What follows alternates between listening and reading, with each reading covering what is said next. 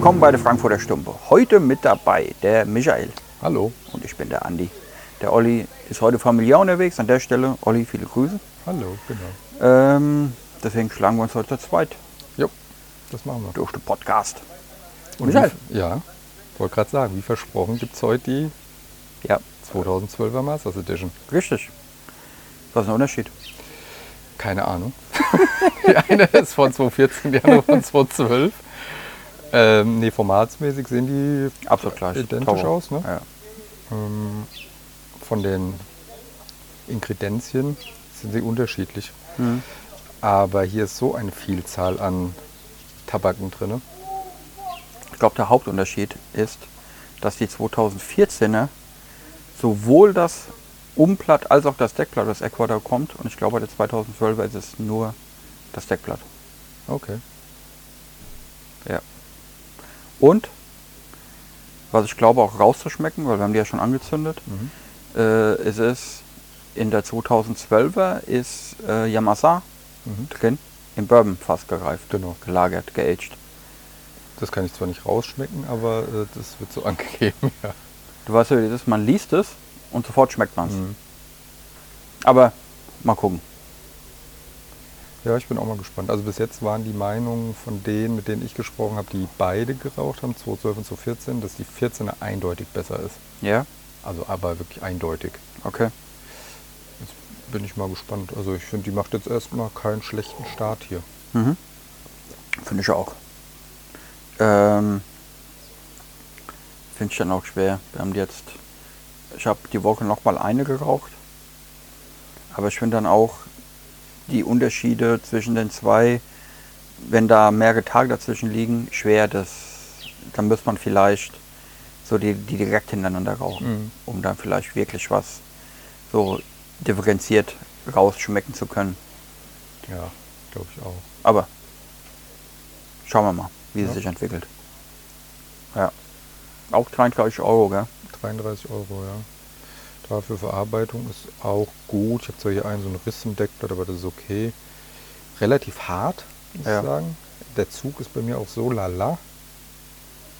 Also nicht schlecht, aber jetzt auch nicht so und fusselt ein bisschen. Okay. Aber ähm, ja, nee, 33 Euro, ja.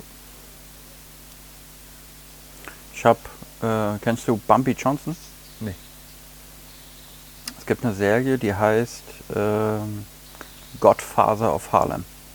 Okay. Ist bei uns unter anderem auf Disney Plus zu sehen. Okay. Ähm, also die erste Staffel ist ja schon ein bisschen älter und ich hatte letzte Woche habe ich die zweite Staffel entdeckt und dann habe ich halt auch nochmal geschaut. Äh, Bumpy Johnson ist so der Pablo Escobar von Harlem. Ah, okay. Schwarzer, in den 60er Jahren sehr bekannter äh, Gangsterboss, Mhm. sage ich mal.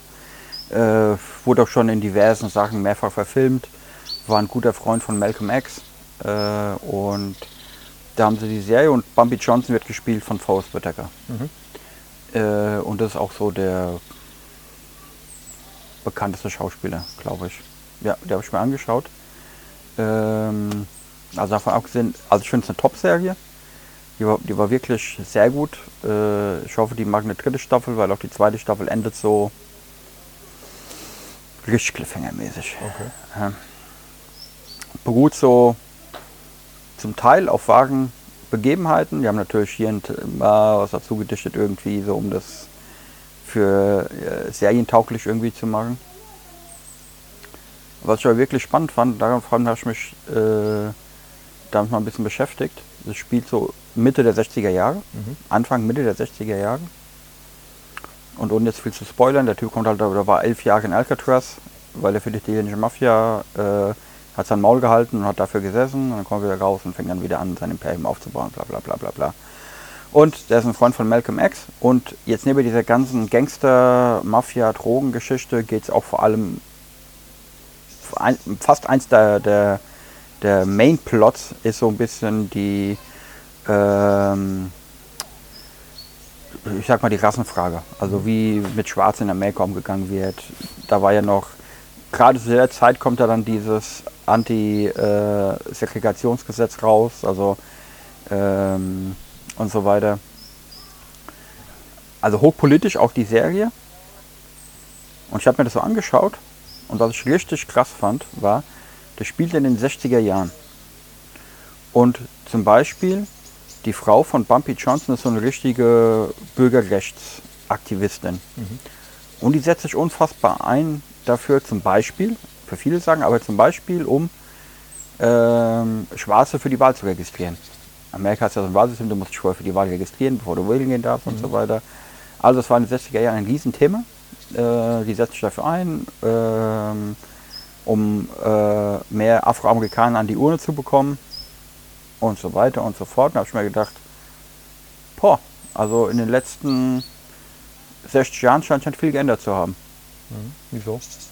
Weil ich hatte dann so im Kopf, Michelle Obama, äh, vor der ersten Amtszeit von Barack Obama, äh, hat unter anderem eine riesige Initiative gemacht für die Wählerregistrierung von Schwarzen.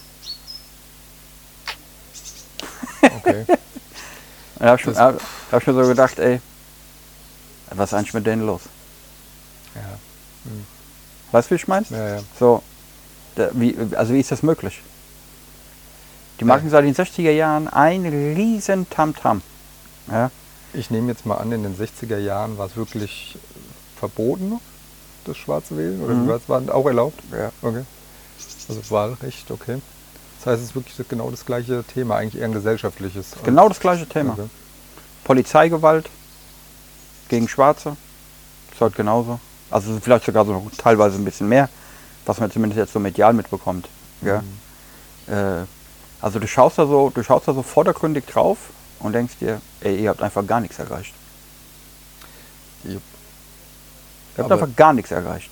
Jetzt mal abgesehen davon, dass jetzt äh, natürlich ähm, das Gesetz, was in den 16 Jahren durchgegangen ist in den USA, dass auch Schwarze in die gleiche Restaurants gehen dürfen wie Weiße, dass die im Bus nicht mehr hinten sitzen. Mhm. Also das, das, ja, okay.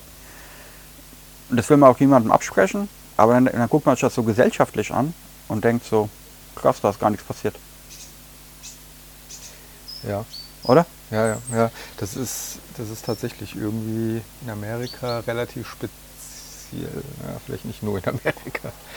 Ja, das ist natürlich äh, in den, ich habe da ein bisschen recherchiert, ähm, in den 60er Jahren gab es 20 Millionen Afroamerikaner Mhm. in den USA, heute sind es 40 Millionen, also genau doppelt so viele. Okay. Ähm, und natürlich ist da viel mehr ein Thema. Jetzt so in Deutschland, ich sage jetzt mal die Afrodeutschen, die wir hier haben, Ethnizität wird in, beim Statistischen Bundesamt nicht festgehalten. Ich habe aber trotzdem, es gibt einige unabhängige Zählungen von verschiedenen. Hast du, also hättest du eine grobe Idee, wie viel Afrodeutsche es in Deutschland gibt? Also wenn du sagst, dass es was 40 Millionen in den USA gibt, das heißt, es sind ungefähr 10 Prozent, oder wie viel haben die Einwohner? 350 Millionen oder so? 300, 400, irgendwie Ja. so in dem Dreh, ne? Ja. Hätte ich gedacht mehr, um ehrlich zu sein, als 10 Prozent. Hm. Okay, wenn es da 10 Prozent sind, könnte es hier ja eigentlich nicht mehr als äh, 0,5 Prozent oder so sein. Hätte ich jetzt mal so getippt. Also das heißt, sagen wir mal äh, 400.000? Liegst du gar nicht mal so schlecht, sind ungefähr 500.000. Okay. Wie gesagt, wird nicht offiziell festgehalten, Mhm. aber das ist so eine, so eine Schätzung. Also es ist natürlich, also ich will jetzt nicht sagen, nicht nennenswert, aber natürlich jetzt im Vergleich, wir haben drei Millionen türkischstämmige Menschen hier. Ja. Das ist schon eher eine bedeutendere Anteil wie Hätte ich auch gedacht, viel mehr. Krass. Ja? Aber es kommt vielleicht daher, dass wir hier im Rhein-Main-Gebiet relativ. Ja, ja. In Amerika ist es ja auch so.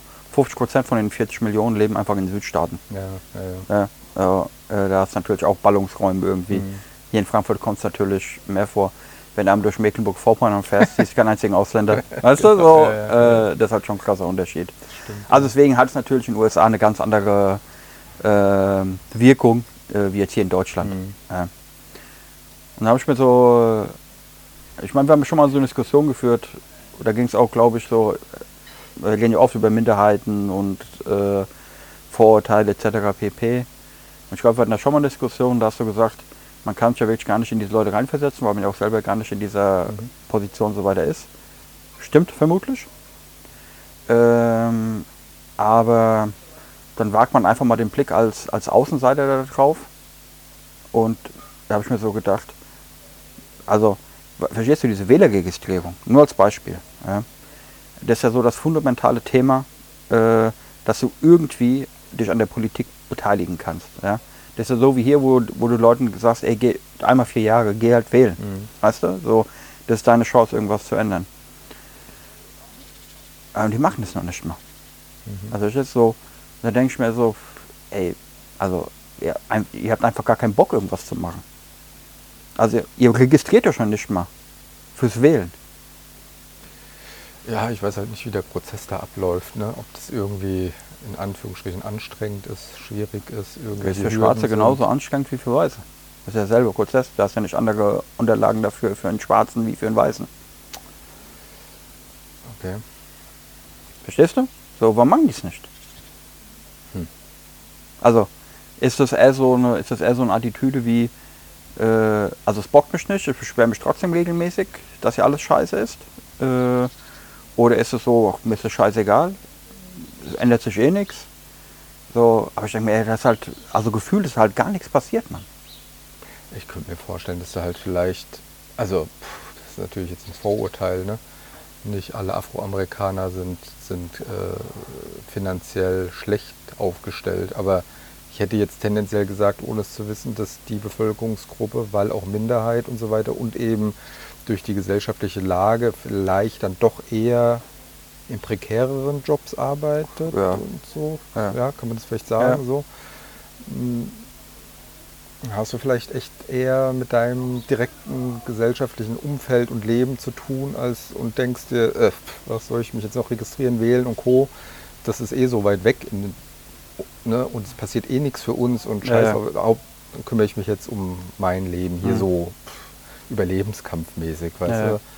Aber, boah, schwierige Frage. Gefühlt war doch diese, gefühlt war doch diese Black Lives Matter Bewegung riesig groß.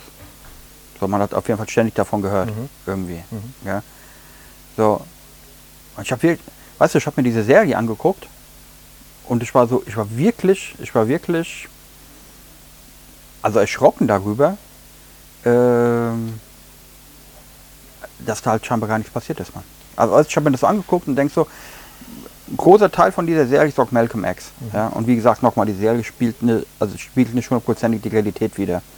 Aber du kannst halt trotzdem Malcolm X recherchieren, was hat er gemacht und so weiter und so fort. Und so da hat, man hatte das Gefühl, ich meine, wir waren beide nicht in den 60er Jahren geboren, aber ähm, wie gesagt, man kann das relativ gut recherchieren. Da war halt so richtig viel in Bewegung. Ja? Da, ging richtig, da ging richtig viel ab für die Rechte der Schwarzen. Die haben, die haben mal abgesehen davon, dass ich Malcolm X für einen miesen Rassisten halte, äh, aber also er hat zumindest für seine Leute eingesetzt. Da ist viel passiert irgendwie. Ja? Und aber vielleicht auch was Gesellschafts- und habe ich das Gefühl so, ach ja, so, also richtig, wäre schon geil, wenn es mir besser geht, aber richtig bewegen will ich mich jetzt nicht. Aber ich glaube, das ist der Punkt so. Ne? Du hast ja, also es ist ja immer so, wie leidensfähig ist ein Mensch. Ne? Hm. Und wann tut er was und wann wendet er auch Energie auf, um was zu ändern. Und wenn du natürlich in den 50er, 60er Jahren, so wie ich das mitbekommen habe, da, da sind halt die Rechte wir- wirklich von Afroamerikanern noch massiv eingeschränkt, also Ja. auch politisch und Ja, ja. nicht nur gesellschaftlich. Und da geht es halt noch richtig rund. Ne? Also Mhm. da gibt es richtig Nachteile für dich, wenn Ja. du das bist. Und dann kam der Aufbruch, so, so habe ich es irgendwie im Gefühl. Und dann wurden einige Sachen erreicht, festgelegt und sonst wie. Und dann bist du in so einer, in Anführungsstrichen, Komfortzone, Ja. wenn es dann wieder bergab. Also weißt Mhm. du, dann, dann hat, ist es nicht mehr so dringend, was zu tun, weil im Endeffekt kommst du klar vielleicht. Da hast du natürlich noch den Alltagsrassismus und so weiter.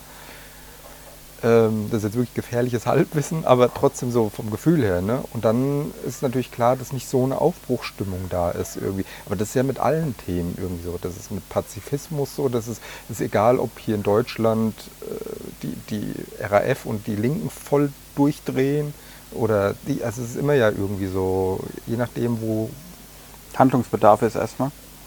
ja, wo gesellschaftlicher Handlungsbedarf ist, irgendwie ganz offensichtlich. Ja. Und da scheint es sich dran zu kristallisieren irgendwie und dann irgendwas zu passieren und eine Bewegung zustande zu kommen.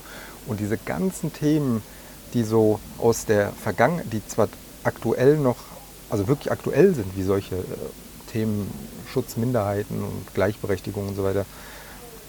Aber wenn das so aus der Vergangenheit sich in die, in die Gegenwart zieht einfach nur und, und immer wieder so herangeholt wird, aber eigentlich in der Realität, im Hier und Jetzt nicht so, so ein krasses Thema ist. Mhm. Weißt du, was ich meine? Schwer, also ich kann es schwer Ich ausdrücken. weiß, was du meinst. Dann wird es irgendwie auch immer so ein bisschen zäh. Ja. Dann versuchen die Leute, wir müssen wieder auf die Straße gehen und so. Aber es fehlt halt dieser wirkliche, ganz tiefe Spirit. innere Antrieb, der Spirit irgendwie, da wirklich auf die Straße zu gehen. Und nicht einfach nur, weil man muss ja eigentlich oder wir sollten mal oder es, eigentlich ist es ja blöd. Aber ne, so. Ja. Und das passiert halt, wenn, glaube ich, richtig Leid leider irgendwie Mhm. in der Gesellschaft vorhanden ist. Dann gehen die Leute auf die Straße. So würde ich es einschätzen. Ja, das ist gut möglich. Ich habe ich hab aber auch das Gefühl, und ich glaube, das ist in den USA genauso ein Thema wie hier. Ich war heute Morgen frühstücken. Mhm. Mit meiner Frau, meiner Mutter und meiner, jüngsten to äh, meiner ältesten Tochter. Ähm, ist jetzt ein großer Haken, aber ich komme zum Thema. Wir sind da frühstücken und äh, wo wir immer frühstücken sind in Frankfurt und dann ist so eine neue Bedienung, die ist mir die Woche davor und die Woche davor schon aufgefallen. Das ist so ein Typ, der ist Brasilianer. Mhm. Äh, der bringt einfach nichts auf die Reihe. Okay. Also wirklich gar nichts. Ja, der steht fünf Minuten bei dir am Tisch, weil er nicht schafft, deine Bestellung aufzunehmen. Okay. Und dann kommt es noch falsch. Wegen Deutschkenntnissen oder? Wegen Deutschkenntnissen und wegen Dummheit. Okay. Ähm, und der geht so weg und ich so, ich sag so, ey, ich habe für diesen Scheiß keine Geduld, Mann. Mhm. Ja. Und dann sagt meine Tochter so, ja, aber da muss man auch ein bisschen rücksichtsvoll sein, dies, das, meine ich, ey, nein, nein, da muss man nicht rücksichtsvoll sein. So, dieser Typ hat genau einen Job. Er hat genau einen Job, nämlich meine Bestellung aufzunehmen und mir meine Scheiße auf den Tisch zu bringen. Und das kann er nicht. Mhm. Ja? Also ist der Typ einfach falsch hier. Sei nicht so rücksicht, sei, original meine ich, sei nicht immer so oberrücksichtsvoll Mhm. für Dinge, wo keine Rücksicht geboten ist. Mhm. Ja?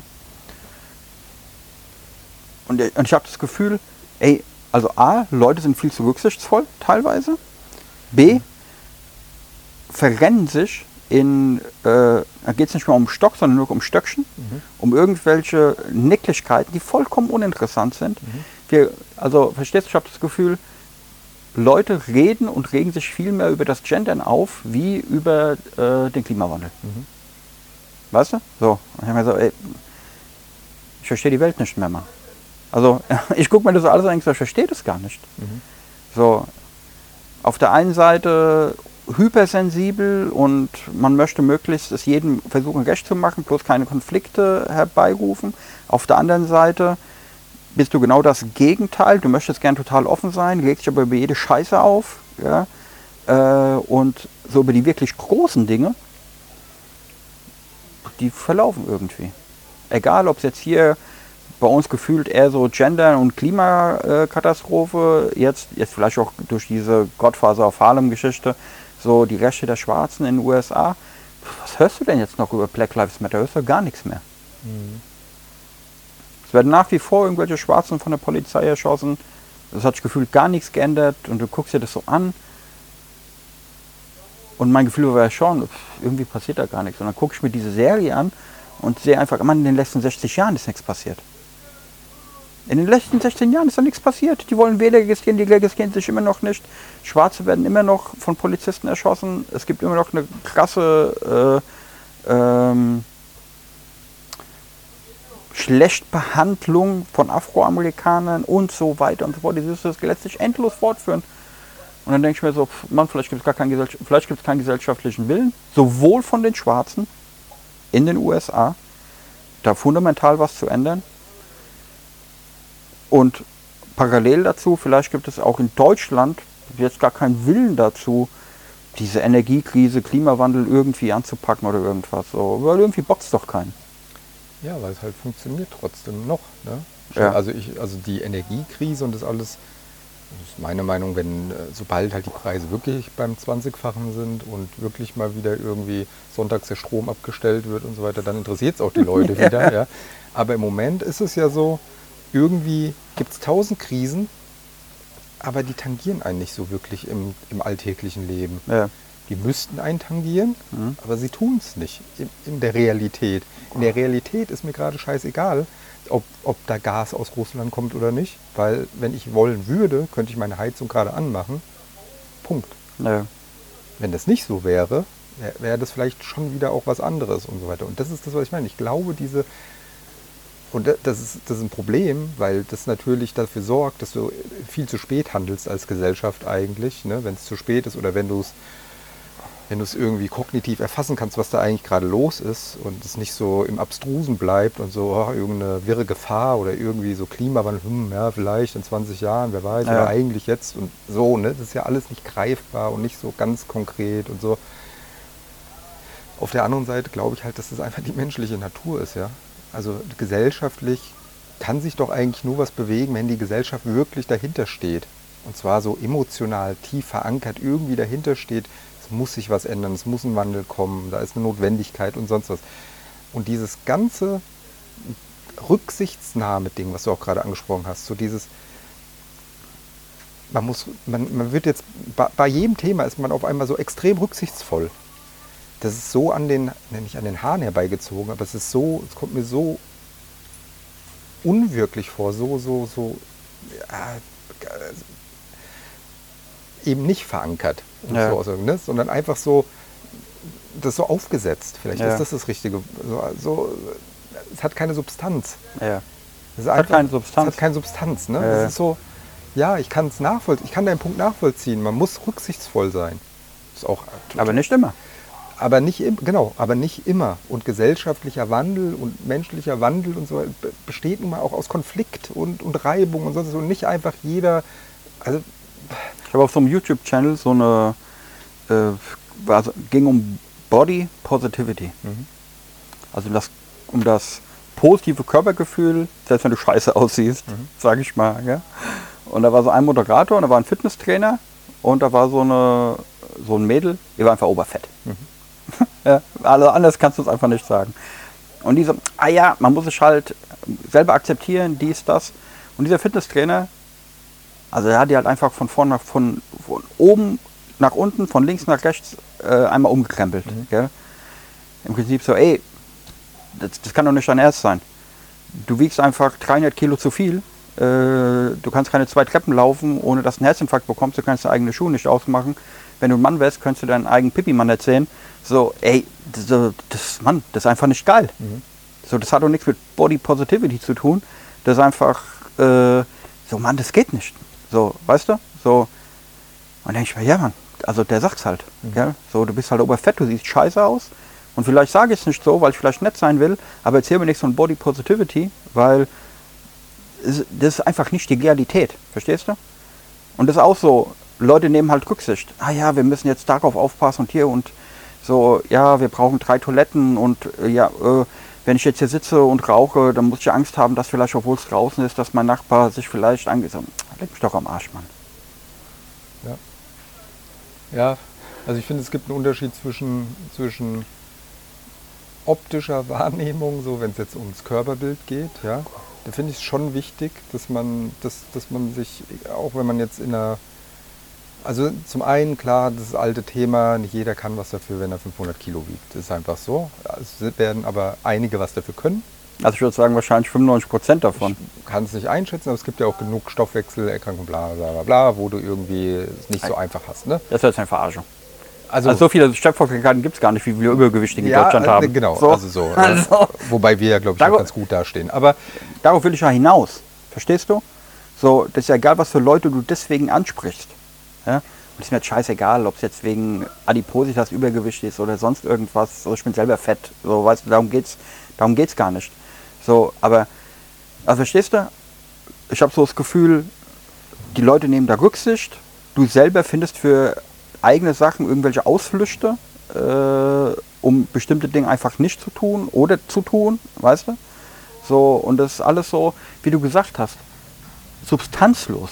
Das ist so substanzlos, über was Leute reden. Weißt du? So. Und ich denke mir, Mann, krass, in den 60er Jahren hatten die Leute halt echt scheiß Probleme gehabt. Ja? Ja. Die durften nicht ins Restaurant. ja, das ist es Weißt halt. du? Genau. So, wenn du Pech gehabt hast, wurdest du halt nach der Festnahme einfach ein Polizeigewehr ganz offiziell umgebracht. So, das hat keinen gebockt Ja. in den USA. Weißt du? So, oder wir in den, in den, in den 50er Jahren. Mann, die ganze Scheiße war halt äh, ein Trümmerfeld. Ja? So haben halt Leute einfach äh, die scheiß Steine vom Boden aufgehoben und dieses Land wieder aufgebaut. Mhm. Weißt du? So. Und heute, ich sehe ich seh das gar nicht, Mann. Ja? Ja, das ist halt so. Auf der einen Seite Leute erzählen, wie wichtig alles ist, gell, in den USA, oh Mann, aber hier die Schwarzen werden richtig scheiße behandelt. Ich sehe nicht, dass die, ich sehe nicht, dass die äh, massenweise zu millionenfach auf die Straße gehen und für ihre Rechte einstehen. So, hier erzählt mir jeder, ja, äh, morgen hier überschwemmt die Nordsee, die ganze, ganz Europa, gell, weil Klimawandel. Ich, ich sehe nicht, dass hier was passiert. ja. Ja? Was ich jeden Samstag sehe, wenn ich in Frankfurt bin, bei der Demonstration, sehe ich, dass irgendwelche Schwachmaten wegen irgendeiner Scheiße demonstrieren, die halt, also verstehst du, mit meiner Realität überhaupt gar nichts zu tun hat. Ja, ja ich, pff, das ist ja mit vielem irgendwie so, dass man das Gefühl hat. Und das liegt vielleicht tatsächlich auch ein bisschen am Internet. Das Internet das ist schuld. Internet ist schuld. Also einfach, weil sich das so aufgegleist hat auch alles. Und alle so ihre Spezialrichtungen haben. Ja. Also meinst du, wir sind nicht fähig, als Menschen uns auf ein wichtiges Thema zu konzentrieren? Die Frage ist erstmal, ob du das als, also was, was das wichtige Thema ist, ne? Mhm. Und dass du das auch so wahrnimmst als wichtiges Thema. Und so hast du ja jetzt irgendwie tausend kleine Themen. Vom Gendern, von da, da kannst du halt wirklich so vom, vom Stein zum Stöckchen zum Ja. und so weiter. Ne? Ich glaube, das ist, das macht es nicht leichter unbedingt. Ne? Mhm. Und wenn du nur zwei, das ist halt auch nicht wünschenswert unbedingt, ja, aber wenn du nur zwei, drei Zeitungen im Land hast sonst keine anderen Informationsquellen, ja gut, dann ist die Gesellschaft fixiert auf die Themen, die dir präsentiert werden. Ja. So wie das mal war. Mhm. Und dann bist du entweder dafür oder dagegen. Das ist schön schwarz-weiß. Das ist ja das, wo sich viele Menschen nach sehen, schwarz-weiß. Ne? Ja. Verständlicherweise. Macht's Verständlicherweise, Halt, ja. Leben macht es halt einfacher. Ne? Ähm, und das hast du halt nicht mehr. Mhm. So. Jeder darf seinen Scheiß in die Welt, In die Welt posaunen. Ja. Meinst du das, ähm, also meinst du damit, äh, das geht unter in der Vielzahl der Themen und in der Vielzahl der Menschen, die sich über unterschiedliche Themen ähm, äh, äußern und es keinen gesellschaftlichen Konsens gibt? Also ich sage jetzt mal so eine gesellschaftliche Prioritätenliste. ja. Bevor wir den Klimawandel nicht besiegt haben, kümmern wir uns nicht ums Gendern. Mäßig. So. So übertrieben gesagt. Ja. Ja? Bevor wir nicht den Alltagsrassismus in Deutschland besiegt haben, kümmern wir uns, den, kümmern wir uns nicht um äh, die dritte Toilette am Flughafen. Ja, und selbst wenn das jemand, wenn, wenn sagen wir mal die Politik oder auch die Medien so, solche Ansagen bringen würden, das könntest du nicht mehr durchziehen. Nein. Dann hast du nämlich 50.000 andere, die auf Twitter genau sagen, das geht nicht, bla bla bla bla und wieder Thema haben wir doch noch das und das und das und das und das. Ja. Und schon ist es wieder für die Füße irgendwie so. Also ich glaube schon, dass das ein, ein Faktor irgendwie ist. Aber es ist natürlich, ist natürlich, also zu sagen, dass die Medien, und mit Medien meine ich jetzt sowohl traditionelle Medien als auch das Internet, daran schuld ist, Nee, nee, also ich sage nicht, dass sie schuld sind. Ich glaube, dass ich das so beiträgt. äh, Schuld, also wenn man von Schuld reden würde, glaube ich, ist es einfach, dass es uns zu gut geht. ja, Also wir leben ja momentan noch. Man- man merkt ja, dass, also ich glaube, viele haben so, ja, man hat so ein Gefühl, es nähert sich so dem Ende, was, Ja. was, was diese Wohlfühlblase angeht. Aber wir leben ja einfach seit 40 Jahren oder so, sage ich mal, in so einer Wohlfühlblase. ja, Und daraus, und wenn jetzt hier so eine Generation, irgendwie, die jetzt 16, 17, 18, 20 sind, die nichts anderes kennen, und wir kennen ja auch schon nichts anderes als Wohlstand im Ja. Endeffekt und keine wirklichen Probleme, ja. ey klar, dann kommt so ein Scheiß zustande wie, wir müssen jetzt übersensibel sein und wir müssen jetzt auf alles achten und so, weil, Weil wir keine anderen Probleme haben. weil, weil wir kein wirkliches anderes Problem haben. So, Ja. ne? was, uns, was uns zwangsmäßig aufgedrückt wird, wo wir nicht drumherum kommen, wo wir nicht entscheiden können, um welches Problem kümmern wir uns, sondern ey, dieses Problem ist da, da gehen gerade die Regengüsse runter und da geht uns alles unter und eigentlich ist die Klimakrise gerade das Top-Prio-Thema und wir kommen nicht drumherum. Ja. Ja, so ein bisschen, glaube ich, ist so ein Mix, ne? Vielleicht. Also muss es uns allen noch viel beschissener gehen. Und mit uns allen meine ich sowohl wir in Deutschland als auch äh, die Afroamerikaner in den USA. Die müssen, es müssen noch mehr Afroamerikaner von Polizisten erschossen werden. Äh, es muss noch mehr passieren, damit es da einen gesellschaftlichen Aufbruch gibt. Wäre zu befürchten. Hm. Also wir haben uns jetzt nicht sonderlich geschickt angestellt irgendwie in den, in den letzten Jahren, um, um auch gesellschaftlich, menschlich irgendwie vorwärts zu kommen. Ja? Ist ja, also mir kommt es extrem vor wie eine Sackgasse. Ja. Ich habe nicht das Gefühl, es, weißt du, vor 40 Jahren oder vor 30 Jahren, wenn man so in die Welt geblickt hat oder nach vorne geblickt hat, dann hat man gedacht, ah, es geht jetzt einfach immer vorwärts. Mhm. Es geht immer weiter. Wir, fliegen zum Mars, wir machen das, wir machen, es geht einfach weiter. Immer mehr Länder demokratisieren sich, Ja. es geht immer weiter und die Weltgemeinschaft kommt zusammen, weiter, weiter, weiter. Und so spätestens, für mich vom Gefühl her, und das ist jetzt ein bisschen fies, weil heute der Tag ist, aber spätestens seit 9-11 geht es komplett in die andere Richtung wieder. Mhm. Und irgendwie bröckelt's, ja. Also ich, Tja. Aber so gefühlsmäßig nimmt man sich selber von aus, gell? Also, auch wenn ich so über so, wenn ich über, über so Dinge rede, äh, von, von Sachen, die wichtig sind, die man selber als wichtig erachtet äh, und so weiter, und dann guckt man so auf sich selber und dann hat man das Gefühl, ah ja, ich mache das schon irgendwie ganz gut. So, weißt du? Aber es ist eine Illusion. Also weißt du, wenn man das dann wirklich auseinanderpflückt, ja, was mache ich denn eigentlich? Mhm. Ja, okay, mir geht's gut. Ja, vielleicht geht's auch noch meiner Familie gut. Mhm. So. Und vielleicht auch noch meinen besten Freunden. Und dann ist aber schon scheißegal. ja. Also, also ich meine, es gibt ja so Leute, weißt du? So, du gehst zum Beispiel in Frankfurt zur Tafel. Mhm. Und da stehen halt einfach ehrenamtliche Leute, die sind da jeden Tag und geben Essen aus. Mhm. Und das machen die seit Jahren, jeden Tag. Und das, das gibt es reihenweise. Und ich will, jetzt, ich will es ja nicht klein gehen, ich will nur sagen, also scheinbar gibt es da Unterschiede.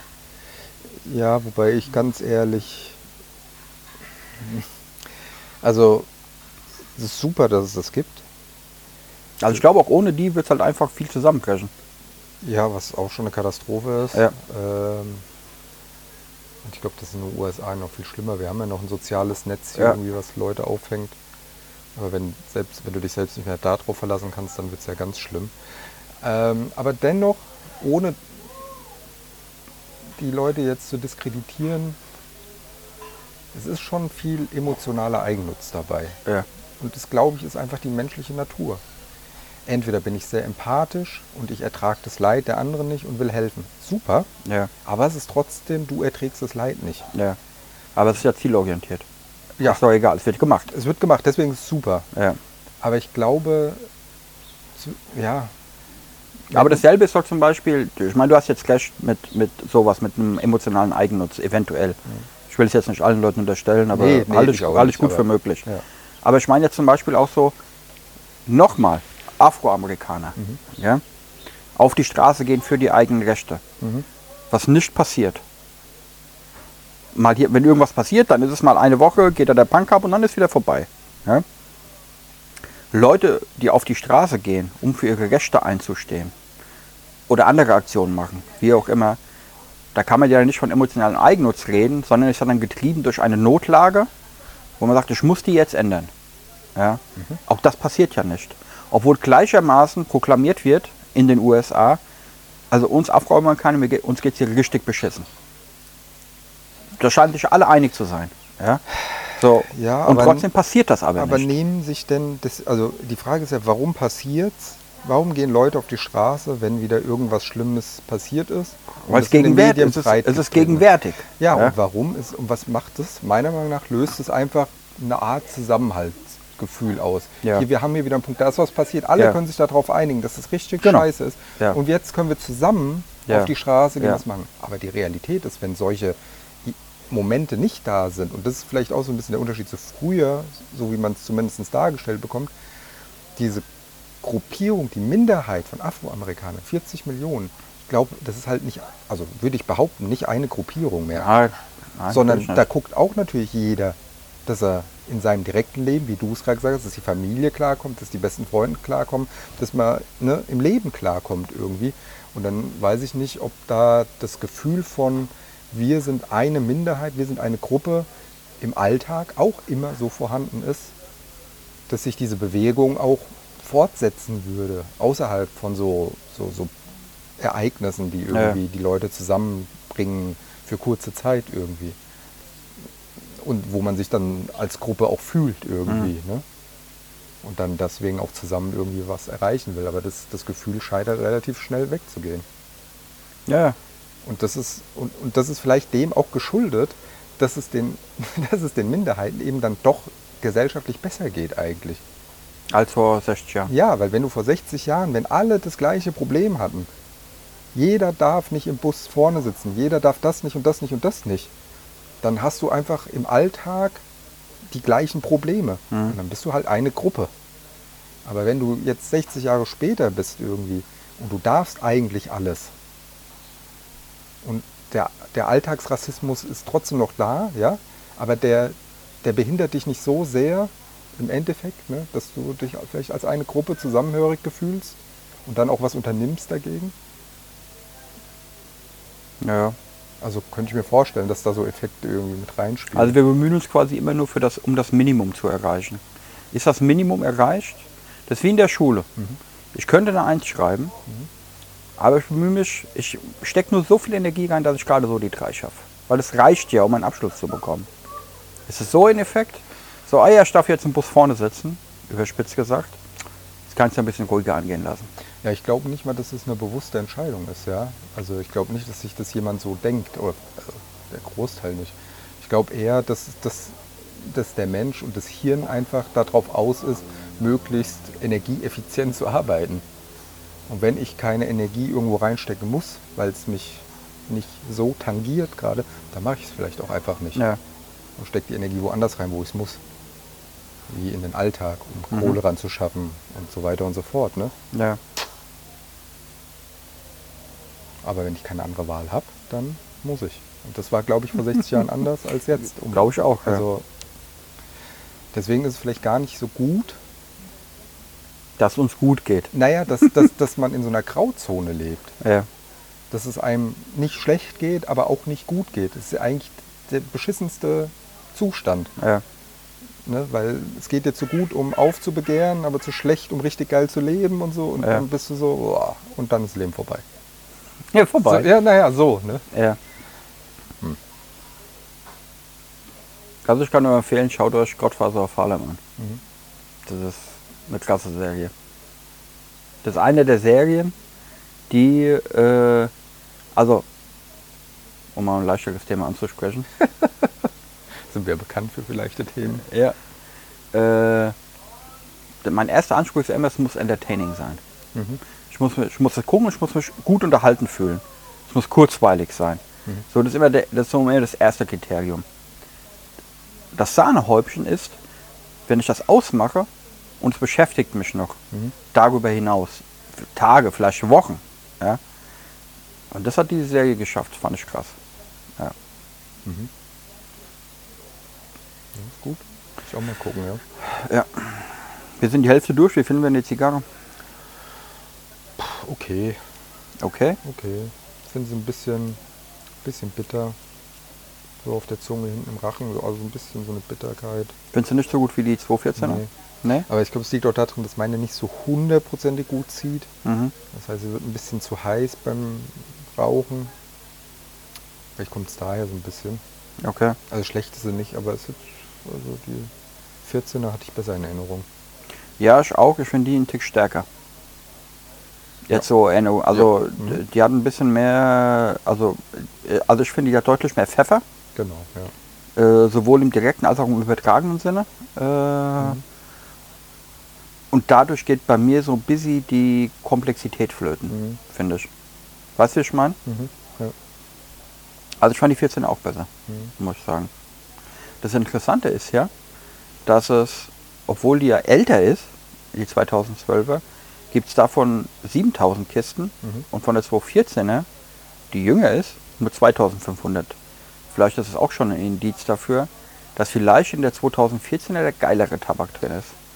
Ja, wobei Irgendwie. man ja sagen könnte, Yamasa eigentlich eher auch so ein Indiz dafür, dass eigentlich guter Tabak drin ist. Ne? Also ich will das nicht Ja. sagen, dass schlechter Tabak drin Ja, ist. ja. Aber weißt du, so, also es gibt ja einen Unterschied. ja. ja. Also da ich der 2014er in der letzten Woche eine 8 gegeben habe, Mhm. würde ich da eine 7 geben. Ich gebe ihr dadurch, dass er auch 33 Euro kostet, eine 6. Okay. Also immer noch über Durchschnitt. Ja. aber nicht überragend. Und nicht überragend. Okay. Ich würde sagen, wir nehmen uns nächste Woche mal vor, dass wir so ein richtig gleiches Thema besprechen. Also irgend so ein Dulli-Thema. Ob wir das durchhalten oder ich durchhalte, irgendwie kommen wir immer wieder. Irgend so ein, irgend so ein Dulli-Thema. Ja. Also wir reden eine Stunde lang über das Wetter Ja. oder so. Also, nee, das Wetter. kommen wir nämlich auch da kommen wieder wir wieder zur zur Klimakrise. Ja, Ja, Ich glaube, den, den Sprung schaffen wir immer irgendwie. Ah. zu. okay. Ja, wir können es ja mal probieren. Wir nehmen uns das mal vor. Vielleicht sind wir auch nächste Woche, ich bin in Zypern, Mhm. aber wir haben gesagt, wir wollen vielleicht eine Zoom-Session machen oder mal gucken. Also entweder sind wir zu dritt in der Zoom-Session oder vielleicht machst auch äh, nur du und der Olli ein, wenn wir sehen, jede Woche auf jeden Fall wieder am Start. Ja. In welcher Konstellation auch immer. Genau. Genau. Dann äh, schaut Godfathers of Harlem. Äh, das ist der absolute Geheimtipp. Ähm, ansonsten nächste Woche gleiche Welle, bleibt uns gewogen. Ciao. Tschö.